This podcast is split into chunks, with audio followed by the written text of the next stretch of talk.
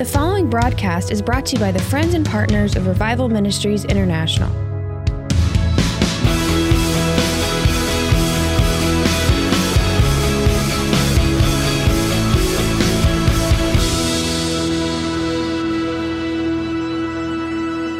I want to speak for a few minutes here this morning on a message called The Spirit, the Water, and the Blood. Now, you say, but Pastor, this is a fire conference. Now, how many of you have seen people here that you can see they have fire? And that fire is the fire of the Holy Spirit because the Bible says that the kingdom of God is not meat and drink, but righteousness and joy and peace in the Holy Ghost. So when God comes, He saves you and then He fills you so that He can use you. And that's what happens around here. People come, they get saved, and then He fills them so He can use them. But I want to read from 1 John chapter 5, if you'll go there with me, and from verse 1 to 12. Let me read it to you. He says here, Whosoever believeth that Jesus is the Christ is born of God, and everyone that loveth him and be, that begat loveth him that also is begotten of him. In other words, you got to love your brother. You can't say you love God and you don't love your brother. But this we know that we love the children of God when we love God and keep his commandments. For this love, this is the love of God, that we keep his commandments, and his commandments are not grievous. For whatsoever is born of God overcometh the world. And this is the victory that overcometh the world, even our faith. Who is he that overcometh the world? But he that believed that Jesus is the Son of God. How many believe that he is the Son of God? This is he that came by water and blood, even Jesus Christ. Not by water only, but by water and blood. And it is the Spirit that bears witness because the Spirit is truth. That's why you can walk into a place and you can see someone, and when you see them, suddenly you have a witness that they're a child of God. How many have ever had that happen? You walk in a place, you see somebody, and you think, I think these people are saved. And I've had that happen to me in the craziest places where there's no sign of anything. And then you're looking at them and you go, You're a child of God, aren't you? Why? It's the Holy Spirit on them, in them, and the Holy Spirit in you, and it bears witness. He says, These, there are three that bear record in heaven the Father, the Word, and the Holy Ghost. And there are three are one. And there are three that bear witness in the earth the Spirit, the water, and the blood. And these three agree in one. If we receive the witness of men, but the witness of God is greater. For this is the witness of God, which he hath testified of the Son. He that believeth on the Son of God hath the witness in himself. He that believeth not God hath made him a liar, because he believeth not the record that God gave of his Son.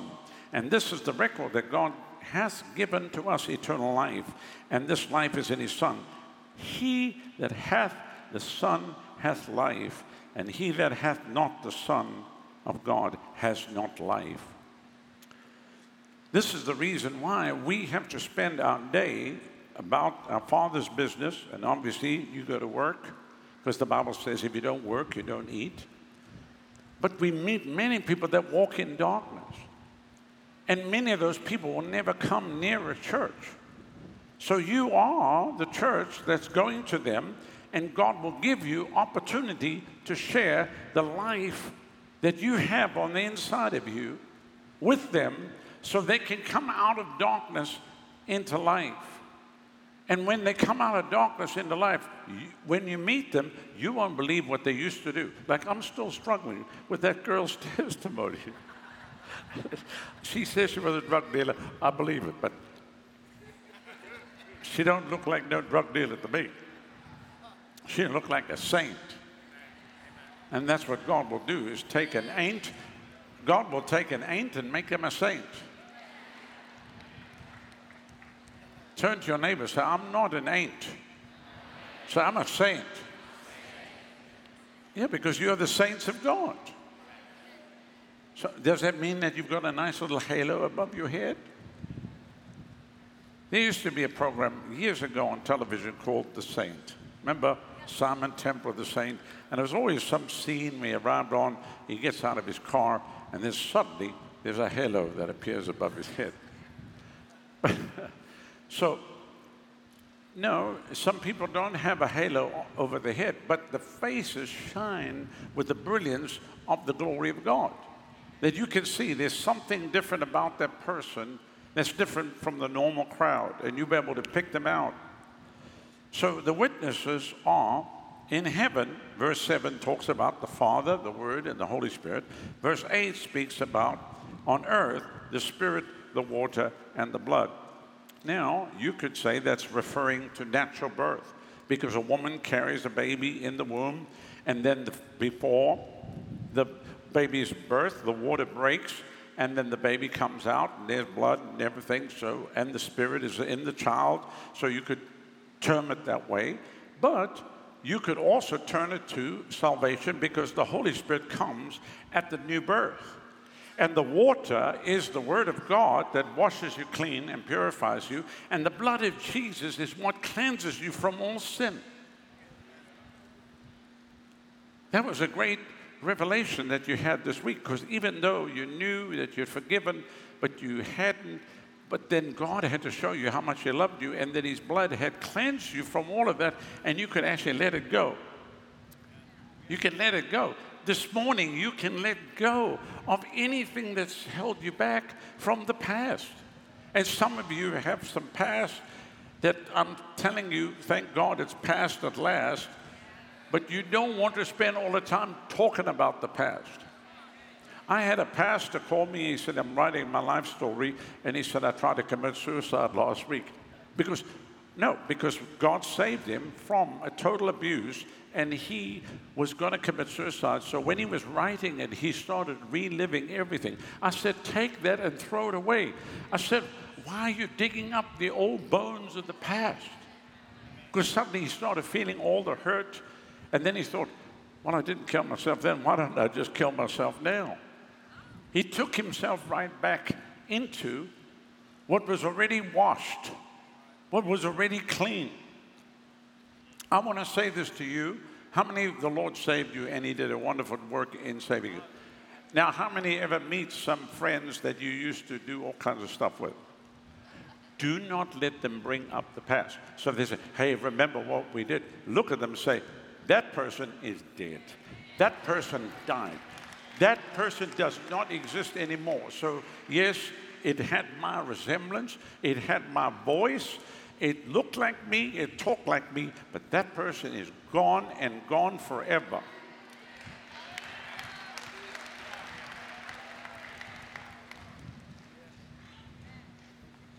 Come on now. Whoever's fallen into that thing of started to dig up the past. You have something die, you bury it. You don't go dig it up a month from now to look at the bones. Stop looking at the bones of the past. You are purchased, the Bible says, by the blood of Jesus.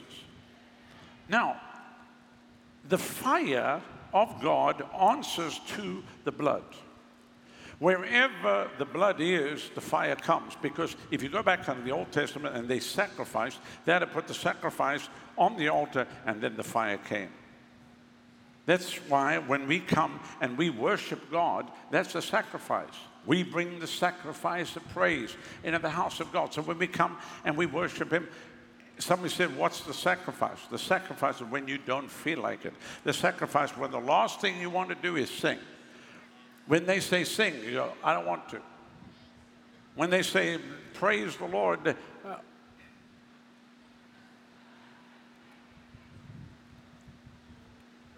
you're no different to the kid sitting in the corner sulking. The sacrifice is when you don't want to and you go, I will. I'm going to praise him. I'm going to rejoice. I'm going to give him glory. I'm going to give him honor. I don't feel like it. My body doesn't feel like it. I wished I'd laid in bed and slept a little longer in the first church of St. Mattress.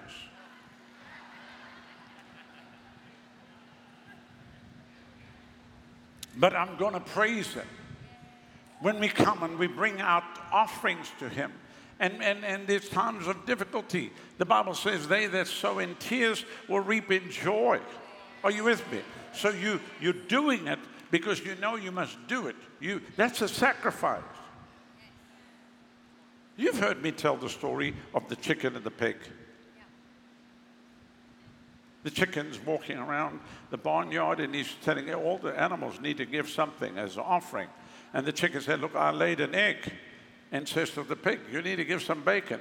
And the pig looks at the chicken and says, For you, that's an offering. For me, that's a sacrifice. Because the pig can't even give one leg. And then he's a three legged pig walking along. And they say, Other pigs, What happened? Well, I gave my one leg as an offering. The chicken made me do it.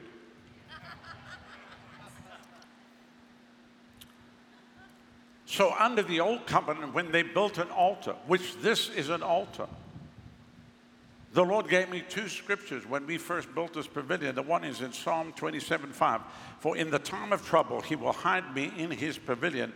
In the secret of his tabernacle shall he set me upon a rock.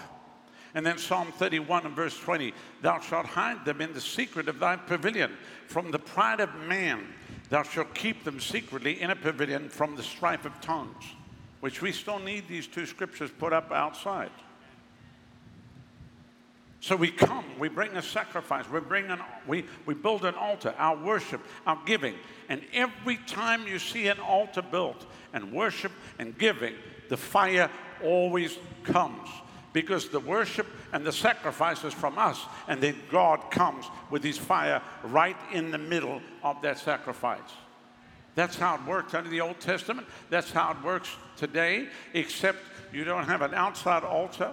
You, your heart is the altar, and the fire comes down in your heart. That passion, that first love, that joy that is unspeakable and full of glory that could make a constitutional attorney hop up and down and take off running, which you have your own professional reputation to God. But when you are overjoyed, when that fire comes on you, you don't really care. It really doesn't matter. And that happened with the ministry of Jesus, where people went walking and leaping and praising God. How are you going to stop a guy? Uh, calm down, sir. You don't have to walk and leap so high and praise God so loud. You might offend somebody. Who's going to get offended with somebody who's excited about what Jesus did? The blind man that could see, the lame guy that could walk. What about the funeral procession and the widow? She's going along with the child outside the city of Nain, and Jesus walks up, stops the coffin, raises the boy from the dead. Do you know how they had funerals you know how Middle Eastern funeral is? You hire professional mourners. So be like if I paid you, so come here, you'll be a mourner. Come here. Come, you can be a mourner, and you, you German, you can be a mourn, a more, more mourner, and you come here. Okay, so these are my four paid mourners. So I want you to stand here, stand here. Now I'm paying you. You have to, no, no, follow me because we're going that way. We're carrying the coffin, and you need to wail and mourn because you, that's what they did. If you don't, if you don't mourn, you're not going to get any money. Stop laughing. This is a funeral. You too. Stop laughing. This is a funeral. Okay, so here we're going in the funeral procession. Okay, stop. Okay, stop. So now, well, you, you guys are pretty good. If anybody needs mourners for your mother in law, I'm just teasing. I'm just teasing. If anyone, this is called the River Mourners, and uh, they charge so much an hour, and they can come at the time your mother in law dies, and they can make a lot of noise. And people say, she must have been a great lady. Anyway. Sorry, Mom, this is my mother in law sitting here. She's a great lady. And so that doesn't apply to my mother in law. But so Jesus comes right and stops, stops the funeral procession, raises the boy from the dead, and now everybody's happy. So do I pay you to get happy? Did you see the boy just raised from the dead? So you. All right. Thank you. Thank you so much. He's still a little reserved as a German there. Yeah, you were supposed to get happy. The boys are back from the dead now. We'll talk about this later.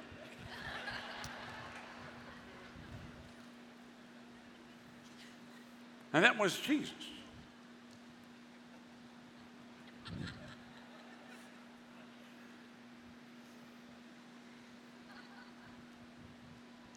We are purchased by his blood. And the blood speaks.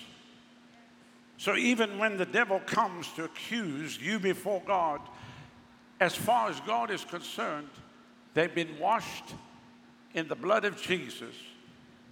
They are clean and they are pure because the blood of Jesus is what keeps you clean and pure, and the blood of Jesus keeps you holy. Because people say you can't live a holy life, it's impossible. In the flesh, you can, but by God's grace and by the anointing, you can. If you are truly saved, there's no one sitting here right now plotting a bank robbery. If you went and you saw somebody taking notes, it would not be how to hold up some bank in Tampa on Tuesday morning. Well, maybe there is. I've got some people staring at me and they're going, they're going, how does he know?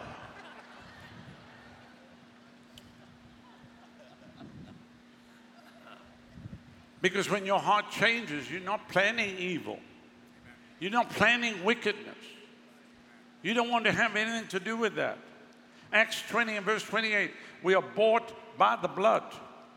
Revelation 1 and 5, we are washed. He's washed us from our sins in His blood. The fire answers to the blood. The fire comes. Okay, you go look at the prophets of Baal, they put a sacrifice on, but they were not serving God, and they cried, they screamed, they cut themselves, but there was no fire. But when the prophet stood there and he just prayed a short prayer, the fire came down and consumed. So the fire answers to the blood. Hebrews 8 and verse 12, he says, I will remember your sins no more. Your sins are washed away. Your sins are washed away. I said, Your sins are washed away. That means there's a book of every person's list of sins. But when Jesus comes and he washes it, when you open it, it's clear. There's nothing there. And you know how mad that makes the devil? What do you mean? Come on, I know what they did. We know what you did last summer. But Jesus steps in and can transform a drug dealer. He can transform the lowly. He can pick you up out of the gutter of life. And just because you live in a country club doesn't mean you're not in a gutter. Some of the biggest gutters in America are country clubs. That's where the crumbs are held together with their own dough. No difference between a skid row drunk and a country club drunk. The one pops his chin on the sidewalk, the other one pops it on a padded bar, but they're still drunk. Still drunk. Isn't it amazing? You get a multimillionaire hugging a toilet bowl at the end of the night and Skid Row drunk doing the same thing. There's no difference. Your money, money doesn't mean, money, money doesn't change any of that. Money can't buy a transformation of heart. Only the blood of Jesus can do that. Can you say amen? So Hebrews 8 verse 6 says, We have a better covenant on better promises, not by the blood of bulls and goats. If God would send his fire on blood that was from a bull and a goat, how much more will the fire come on the blood of Jesus? Our God is a God that answers by fire. That's why this week across the city of Tampa, uh, St. Pete, Clearwater, Lakeland, all the way down to Sarasota, all the way up to Ocala, wherever the churches are. I'm talking about related to River right now. Everywhere you go, God will honor His word, He will honor His blood, and you will see His glory everywhere you go. Because He's not dead, He's alive. First John 1 and verse 7 says, Walk in the light it's the blood of Jesus that cleanses you from all sin. We're not walking in the darkness. When you even get around any of it, it turns your stomach and you just, you know, you just stomp them right there. Say, look, you know, we, we don't even do any of that. Amen. We walk in the light as He is in the light. And the blood of Jesus is the blood that washes you clean. You know, we overcome by the blood. Every single one of you, under the sound of my voice, you're overcoming by the blood. For a moment, without getting depressed, just think back of your past life. Think back where you used to be and think where God's brought you to right now.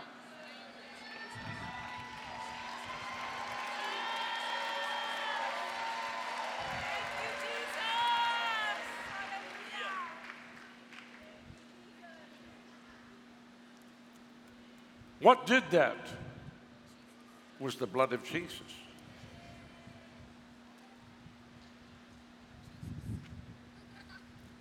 That's why they want to divide us in every way possible. They try to divide you with denomination. They try to divide you with race. And, you know, they said, oh, we, we need to have racial reconciliation. Races cannot reconcile. Hearts reconcile. What do you mean a race reconcile. You have people that the one's white, the other one's black, they get married. Did they have to reconcile first before they got married? No, they fell in love. What are you talking about? I'll tell you, we, we get this racial group and that racial group, get them together and reconcile. No, they all need to get Jesus, put Jesus in their heart, and when Jesus comes in your heart, you're going to love your brother. Are you with me? You don't even see shades. I'm from Africa. How come I'm so liked? Because my parents kept me in the house most of the time.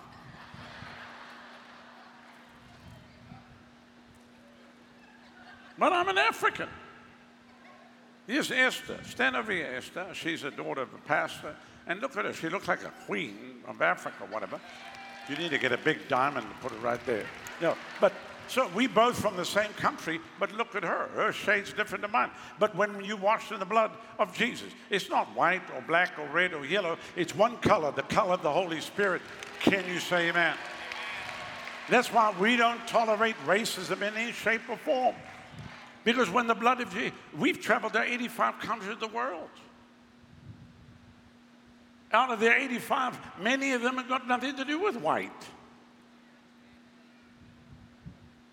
Red and yellow and black and every shade in between. But they're people, they're God's people, and He loves them all the same. And when He comes and touches your heart, you don't see, you don't see what other people see. You don't even talk that language. You, you look at someone and go, What are you talking about, Willis? What are you talking about?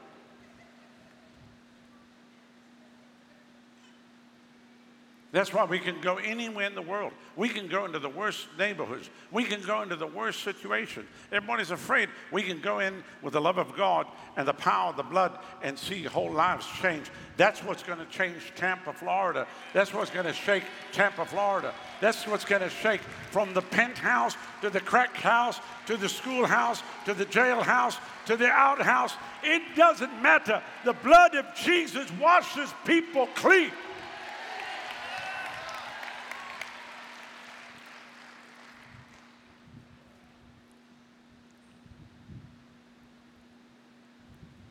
You overcome by the blood. Revelation 12 and 11.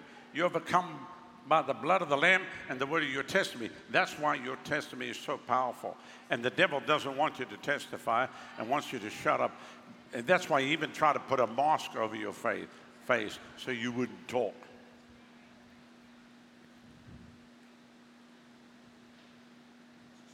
And I've met people out in the world, they need more than a mask over their face. Some need a bag over their head. They meaner than a junkyard dog. Amen. But your face was meant to shine. That smile that you have, people were meant, meant to see that smile. Are you with me?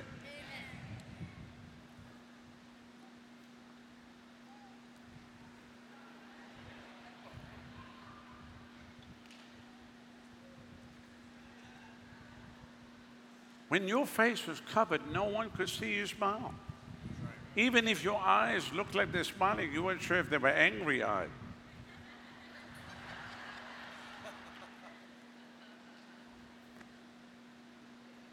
Just turn to your neighbor and give him a big smile right now.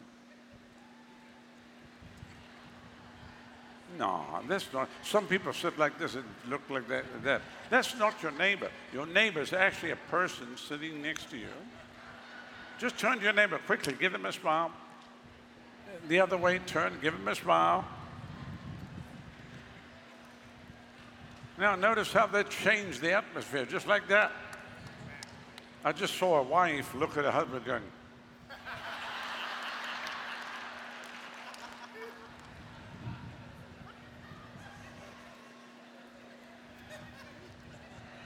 Say this after me. We overcome by the blood of the Lamb and the word of our testimony. Say this after me. The fire of God comes when the blood is applied. The blood of Jesus. We apply the blood of Jesus in every area of our life. Do you, do you know that I pray daily over every member of the church. This, my wife and I will do this. Father, I thank every member that your hand is upon them, that your blood is over them, that you protect them from all harm and evil, that no harm can come near them. And I pray that you be about them as a wall of fire in protection, because the children of Israel had the fire by night and the cloud by day. When God puts a wall of fire around you, the enemy cannot penetrate that fire and he can't touch the blood. Say this after me the enemy cannot touch the blood.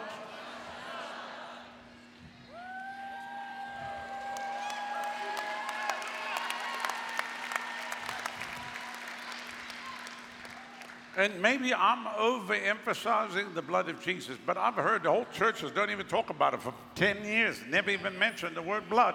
But it's the blood of Jesus that carries us, the blood of Jesus that carries the church in this hour, the blood of Jesus that will sustain the church.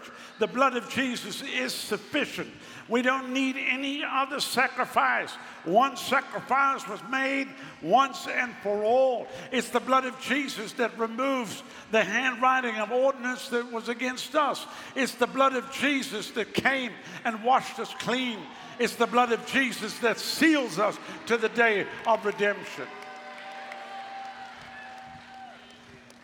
You can stake your life on what I'm sharing with you because this is not my word, this is God's word. They overcame him by the blood of the Lamb and the word of their testimony.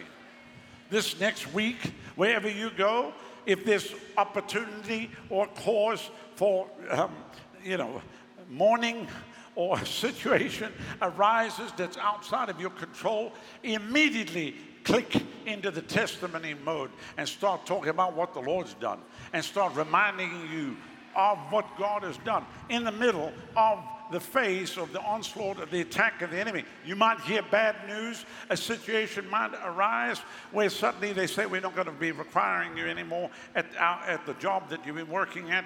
And it's like devastating. But immediately you say, Lord, you brought me through that and you recount the stories of the past and you're going to bring me through this and you'll end up with better you'll end up with a better situation than what you had before because you lifted up your hands and you gave him glory and you honored him the blood applied we invoke the power of the blood because When we do that, the fire of God, the fire of the Holy Spirit, responds accordingly. Now, think about this. The children of Israel, when God brought them out of Egypt, they had the cloud covering them from the heat of the desert, and they had the fire protect them at night. And so that's a type and shadow of the Holy Spirit. Isn't that right? But they couldn't leave Egypt till they had sacrificed those lambs and they put the blood on the doorpost and the lintels and they had a feast, which, let me tell you, was the original happy meal because they were leaving captivity. They estimate about 300,000 lambs were being roasted that day. If you know the smell of roast lamb, you know that that was in the air. You, it, was, it was distinct. You could not mistake something was up, something was cooking. And God brought them forth. The Bible says, with silver and gold, there was not one sick or feeble one among their tribes and they came out. He took them through the sea. He displayed his glory. He delivered his people with a strong and a mighty hand. As you go on down through the years, you'll see there were many instances where God showed himself alive with a display of his power and it's no different today in 2022 for those that will believe. Because the Bible tells us a story of three Hebrew children Shadrach, Meshach, and Abednego they would not bow. They were thrown into the fiery furnace, except the fire did not touch them. But the ones that threw them in, it destroyed them. And I love what I heard many years ago. It destroyed them because they weren't made out of the right kind of stuff. So the fire will not harm you. The fire of God will not harm you, but harm your enemies. Are you with me? The fire will totally destroy your enemies. Somebody said, Yeah, but I don't want my enemies destroyed. Well, then get them saved if they won't get saved, then just leave them alone. You don't have to touch them. God will deal with them. Are you with me? Because He loves His church. He loves His church.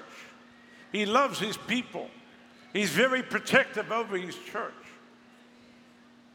As a pastor, you should have that sense.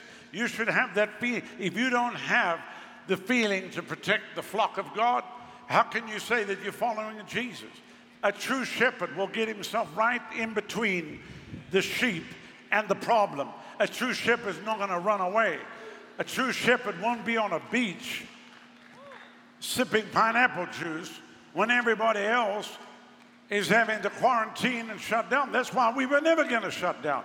How do you even how do you even preach? How would I even preach again? What would I even preach again? That's why there was no option for me. We had no option. I'd have to resign the ministry, and I don't feel like it. I'm enjoying going to the nation of the earth. I don't feel like resigning the ministry, but I'm not going to be two faced and I'm not going to preach one thing and live another thing. Even God, either God answers by fire, are you with me, or He doesn't. Either God is alive or He is dead. But I'm here to announce to you today we don't serve a God that is dead, we serve a God who is alive.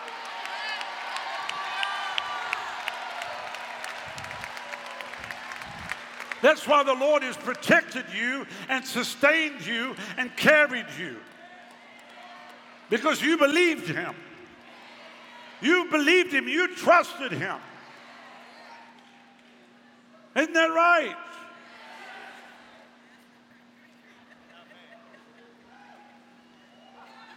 I know if you're visiting with us today, I make people nervous because I walk around.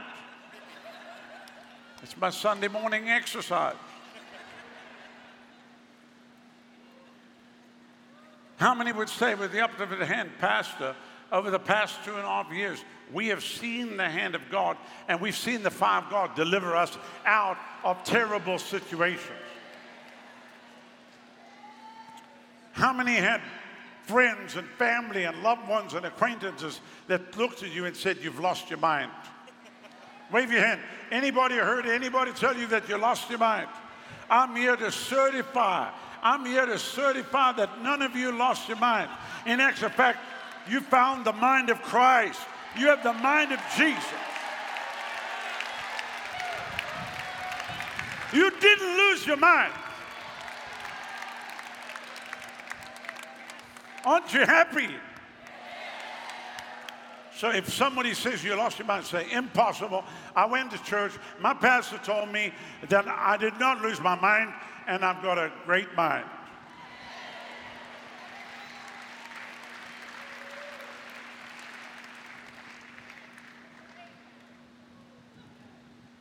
Because one of the things that we saw in the past two and a half years is so much fear. We, there were even ministers said, you can't believe Psalm, 90, uh, Psalm 91. You can't believe it. I said, what? You can't believe Psalm 91? You mean he that dwells in the secret place of the Most High will abide in the shadow of the Almighty? I can't believe that. What are you talking about? Shut up. Yeah, you can't believe uh, Psalm 23, the Lord's my shepherd, I shall not want. What? Yeah, and you, you can't believe the blood. The blood is going to protect you. They even said, they even said you can't believe communion. That communion will protect you from the terrible virus that will come and kill you.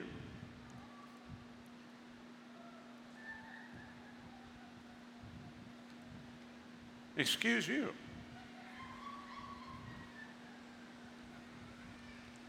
So then I knew there was attack on the church because the WHO said you can't have communion. We mustn't come together in worship because one little globular spit might come out and land on your body, and then you start coughing.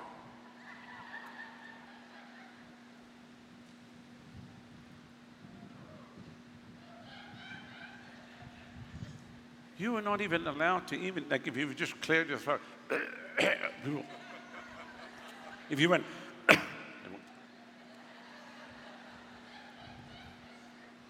I'd walk around the mall and joke with people. They, they make a cough. I go, what variant is that? Omicron? If you want to have fun, and I did this, somebody said you didn't do it, Pastor. I did. I'd go to the mall and I'd walk around with my handkerchief. I did. And then I would go, and then I'd turn to the person next to me and say, I can't believe this. I'm double vaxxed and boosted. This thing just hit me. You see, like,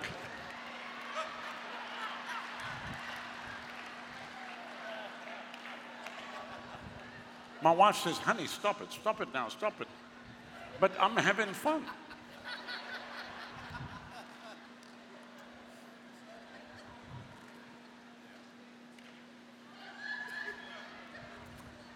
How many remember that when you went into a restaurant, you couldn't walk into a restaurant without a mask? How many remember that?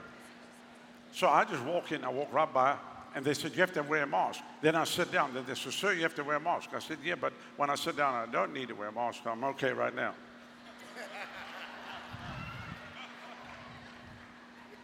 Because the, the, virus was so intelligent, it knew that you were sitting down. And the virus said to itself, Leave him alone, leave him alone. They're eating now. So, to really be totally frank with you, it was really great. All the midgets must have been happy because they were below the virus line. If you were a midget, you were short and you stayed under the radar. And if you were giant, stand up. If you were like him, you were above the virus line.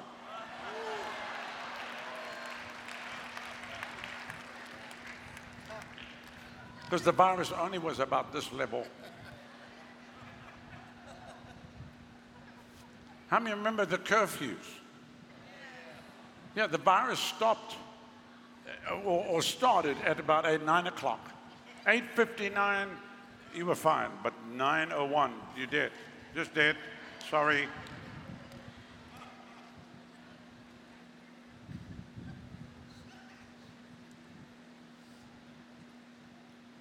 Oh, no, no. This is even worse. You're down to 50 people. If you were number 51, you did. Who determines what number you are? Sorry, only 50 people. And you number 51, and you did. All of it, it's not even science, folks. It's not even science. It's total lunacy. It's, to, it's people, brain damaged people.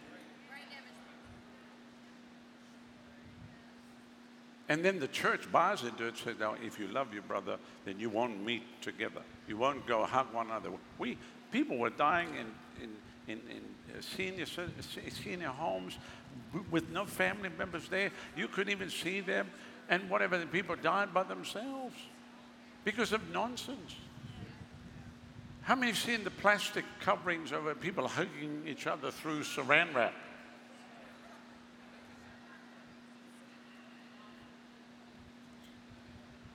Now, somebody said, Pastor, it's over. It's not in other countries. It's not. The cult still continues. Our president got coronavirus again. He, he's double vaxxed, double boosted. I think he's triple boosted. I think they put an IV of vaccine in him. And every 10 days he's got coronavirus. You better pray for him that God preserve him because the alternative is not good. I've never prayed so much for Joe Biden as I have the last few weeks. Lord, please keep him alive.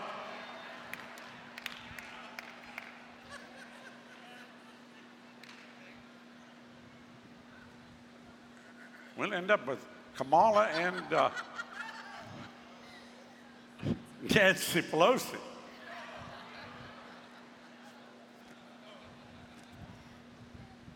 Which I'm convinced if you took her blood, it's basically vodka.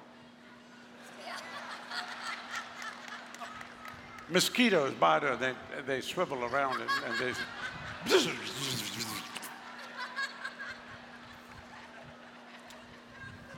No, no, I mean, we're praying for Nancy. We are. Nancy, we pray for you. Just pray the Chinese don't shoot her down in Taiwan while she's there.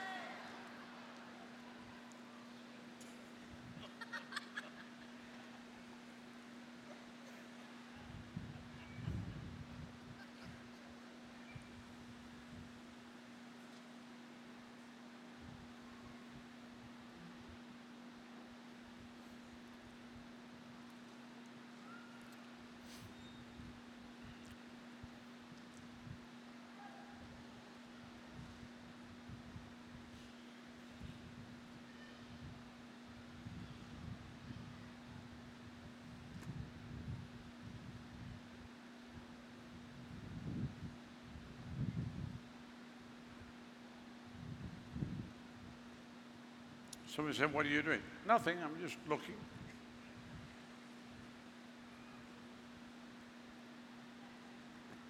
Because unless each one of you grab this for yourself, it will never be a living reality on the inside of you. It'll just be something that you knew in church and you said amen to, but you don't walk by. And this is for every single person here.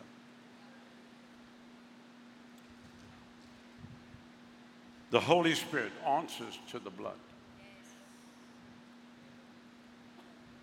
That's why, one more time, God is going to clear the earth one more time and give us the opportunity to do what we're supposed to do.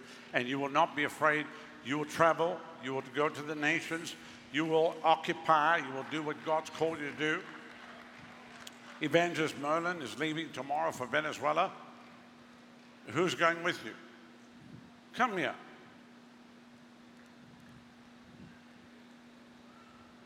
He never had a problem in the virus because he was that you know he was below the virus line. He did. He did. He never had a problem.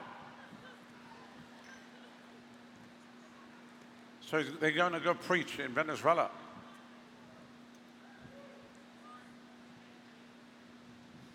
Father, put your hand out towards. We pray the fire around them as they go. Wherever they go, let the fire of God be done and souls saved. Jesus, I thank you for it now in Jesus' name. Amen. Use them in a mighty way. Use them in a mighty way. You, we see Venezuela shaken by the hand of God. Cuba is going to be shaken by the hand of God.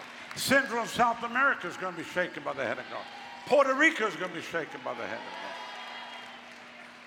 This gospel of the kingdom will be preached in all the world, and then the end will come. The end is not yet. We know the plan of the Antichrist, but this is the hour of the body of Christ to rise up in the power of the resurrected Lord Jesus, the power the same power that brought him up out of the grave, the same power that rolled back the stone, that same power that lives on the inside of you to accomplish heaven's purpose and heaven's plan. And the Holy Spirit comes right on the back of that.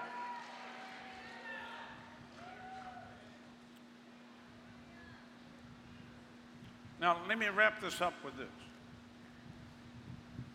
You know, everybody is afraid of dying maybe not afraid, but they don't want to die. I mean, if I say, how many want to die? People say, I don't want to die. How many, who doesn't want to die right now? Wave your hand.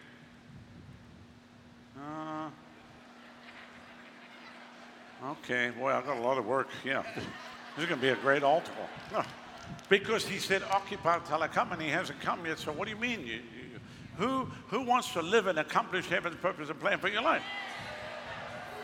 Thank you.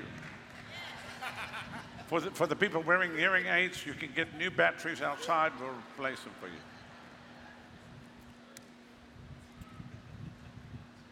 But the time will come when you come to the end of your life.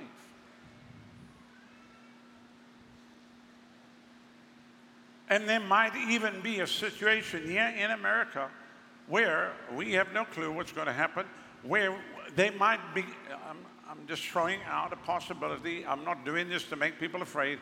But if they could arrest me two and a half years ago, two years and three months ago, however long it was, if they could arrest me, the first pastor in 150 years to get arrested for keeping a church open, then I might be the first pastor pastor that gets executed.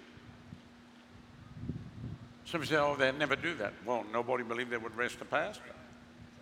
So the day could come, if Jesus tarries, where they execute the Christians.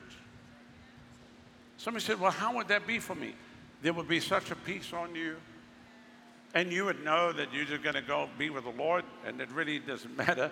And you would count as such an honor and a privilege. In actual fact, I know what you guys will do. You'll all just laugh. and, and you'll look at the executioners and go, and just say, Go ahead, make our day. Because this world is not our home. We just pass it through. So I'm not predicting that over anybody. I'm not saying, oh, I went to church pastor said I was going to die a martyr. Some people already look like a dead martyr just looking at their face. I'm not talking about that. I'm just saying that if it comes to that, we're prepared to whatever. It doesn't matter to us. What you don't know, and somebody said this to me last night, what you don't know, that for a number of years now, since I got really public on exposing everything that's happening globally, and we travel the world, that I had to, every time, every day, I had to say goodbye to my wife, Adonica, and to my children and my grandbabies, as though I might never see them again, because I never really knew if something would happen and I wouldn't be around. And I didn't do it out of fear, I just didn't know. Even the day I got picked up and taken to the detention center, I didn't know if I'd ever come out because when they signed the Patriot Act, they can arrest you and, and you never see daylight. As you see some people that overthrew the government January the 6th, grannies with big gulps, some of them are still in prison. So under the Patriot Act, which George Bush signed in, the most the most hellish document ever signed in American history to take away the rights and the privileges of the citizenry. Where you, don't even have a right to even be heard. You're just locked away and they make up cases against you. And that's still in effect today.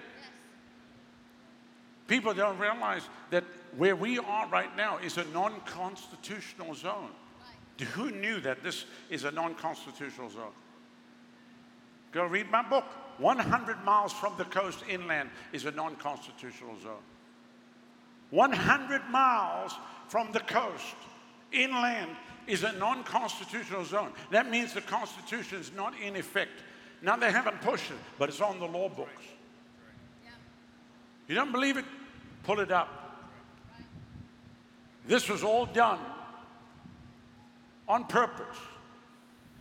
How many have ever flown in from another country? You land in Orlando, Florida. When you land, you're in no man's land until you come through customs.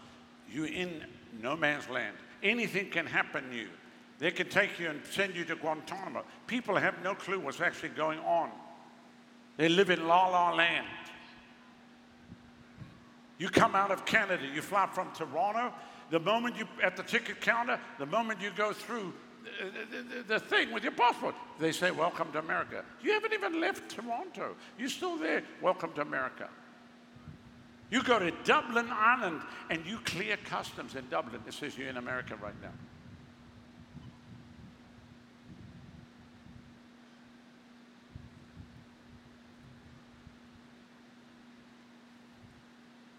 Fortunately, the Constitution still works. That's why the city dropped all charges and my record was expunged and my money came back to me and all I got was a lousy mugshot. But what I'm trying to tell you is that anything can happen. And unless you understand the power of the blood of Jesus, unless you understand the redeeming power, the power that washes you clean, the power that protects you, you will live in total fear. Your whole life will be governed by fear. I don't want anyone in this church to live in fear. I want you to live in faith, and I want you to live out your life not with reservation, not holding back. I want you to charge and do what God's called you to do, to occupy till He comes, so that on that day you can hear these words Well done, thou good and faithful servant, enter thou into the joy of the Lord. How many believe that you will hear those words from the Master?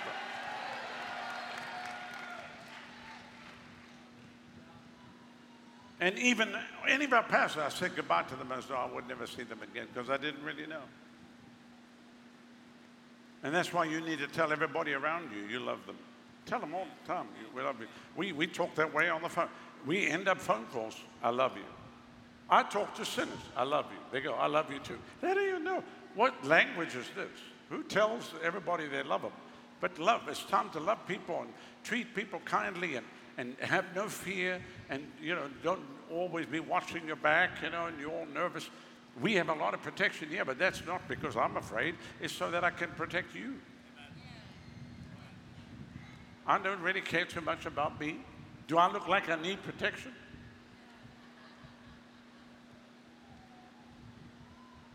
If you see people with me, I'm protecting them.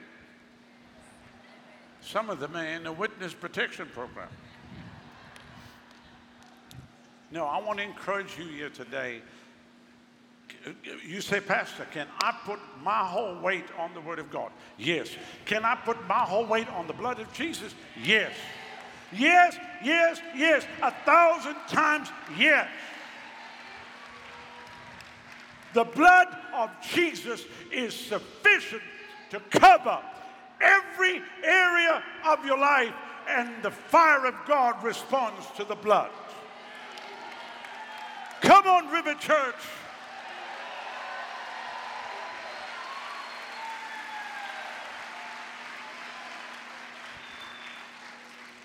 And it's because of the blood that you can walk around and tell people about Jesus. It's because of the blood that you can walk up to people and say, Your sins are forgiven you.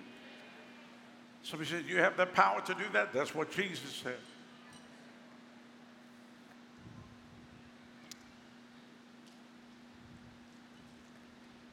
Who needed to hear this today? Say this off me. There is power in the blood of Jesus.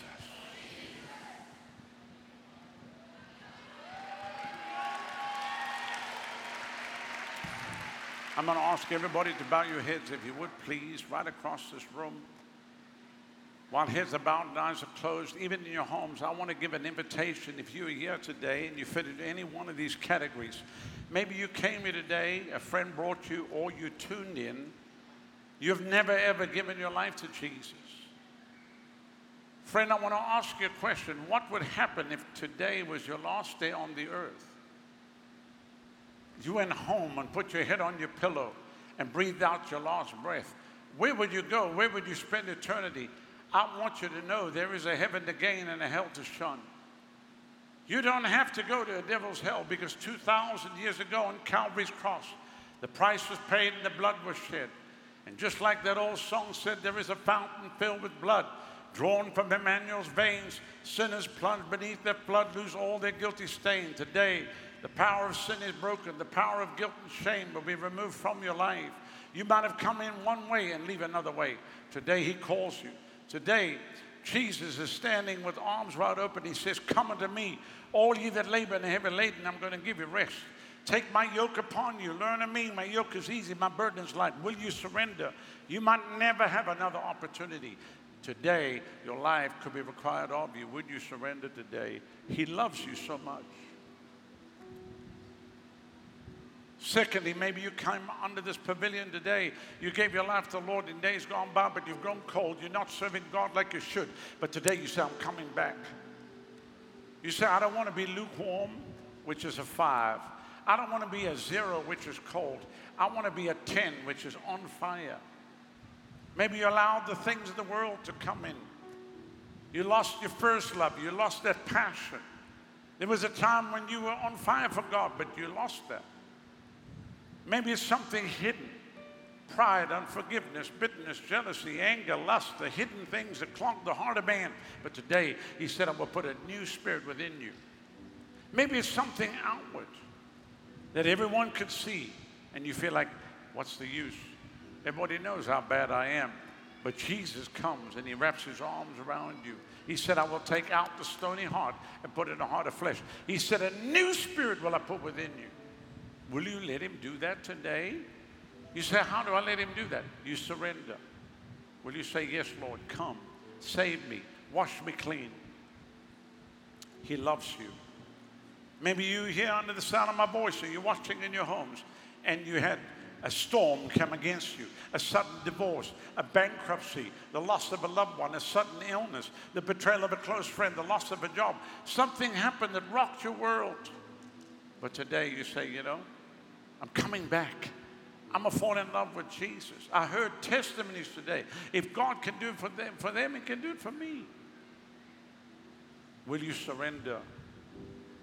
And then lastly, if you're here or you're watching in your homes and you say, Pastor, I do love the Lord with all my heart, but I don't have the assurance that I'm a child of God. The devil's always lying to me, telling me that I'm not saved, but today I want to know. I want to know that I know that I know that I know I'm a child of God. If this is you and you fit into any one of these three categories, I want to pray with you and for you, right where you are. Quickly, put your hand up right now and say, Pray for me. There's hands there, another hand over there. Quickly raise up high and say, Yes, Lord. Another hand over there, another one at the far side of the back, one right over here, another hand back over there. Quickly put it up high.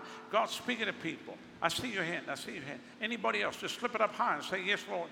Yes. Today is your day. You can feel your heart pounding away. God's calling you. It says, Today is your day. Once you've raised it, you may put it down. I want you to look at me right now, if you would. On this far side over here, my right side, your left, all the way to the back. You didn't raise your hand, but want to be included. Put that hand up right now and say, Include me in the prayer that you're going to pray. Just slip it up high and wave it so I can see it. Anybody else? I see your hand. The middle section, you didn't raise your hand but want to be included. Put your hand up right now. Quickly, slip it up high and say yes. Yes, yes, yes. I see your hand back there. I see your hand. Anybody else? Quickly, slip it up high. Slip it up high. I see your hand. And then the far side, my left, your right. You didn't raise your hand, but want to be included. Quickly, put that hand up and say, Yes, Pastor, that's me. That's me. I'm not leaving like I came. God bless you. I see your hands. I want everyone to raise your hand to stand, please, all across the building. Stand, stand. I'm going to ask Bring your personal belongings and come down here. I'm going to lead you in a prayer. Come. Today is your day of freedom. Come.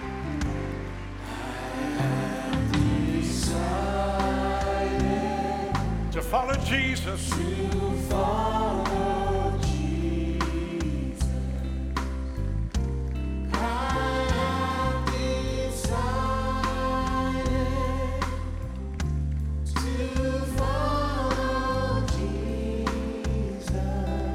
I have decided.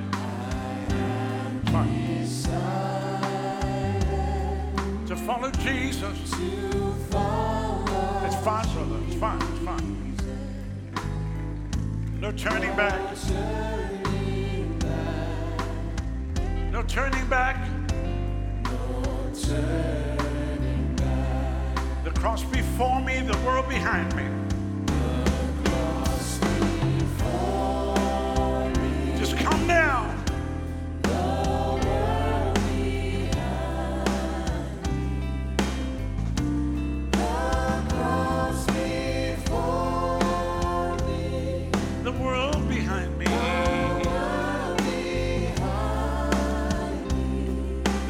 Before me. The world behind me.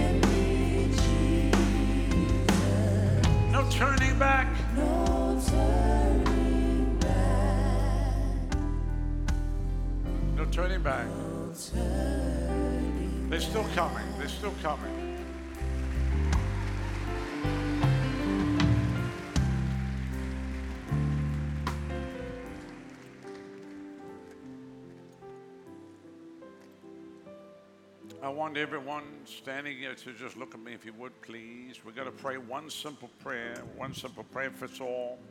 And you that are watching in your homes, as I pray with them, you pray with me. I want you to close your eyes right now and raise your right hand to heaven. That's where your help comes from. If you mean business with God, God means business with you. Won't you pray this together? Say, Father, I come to you in the precious name of your Son Jesus. Lord, you said in your word, if I confess with my mouth, Jesus is my Lord and my Savior, and I believe in my heart that God has raised you from the dead, I will be saved. So, Father, right now, I confess Jesus is my Lord and my Savior. Come into my heart right now.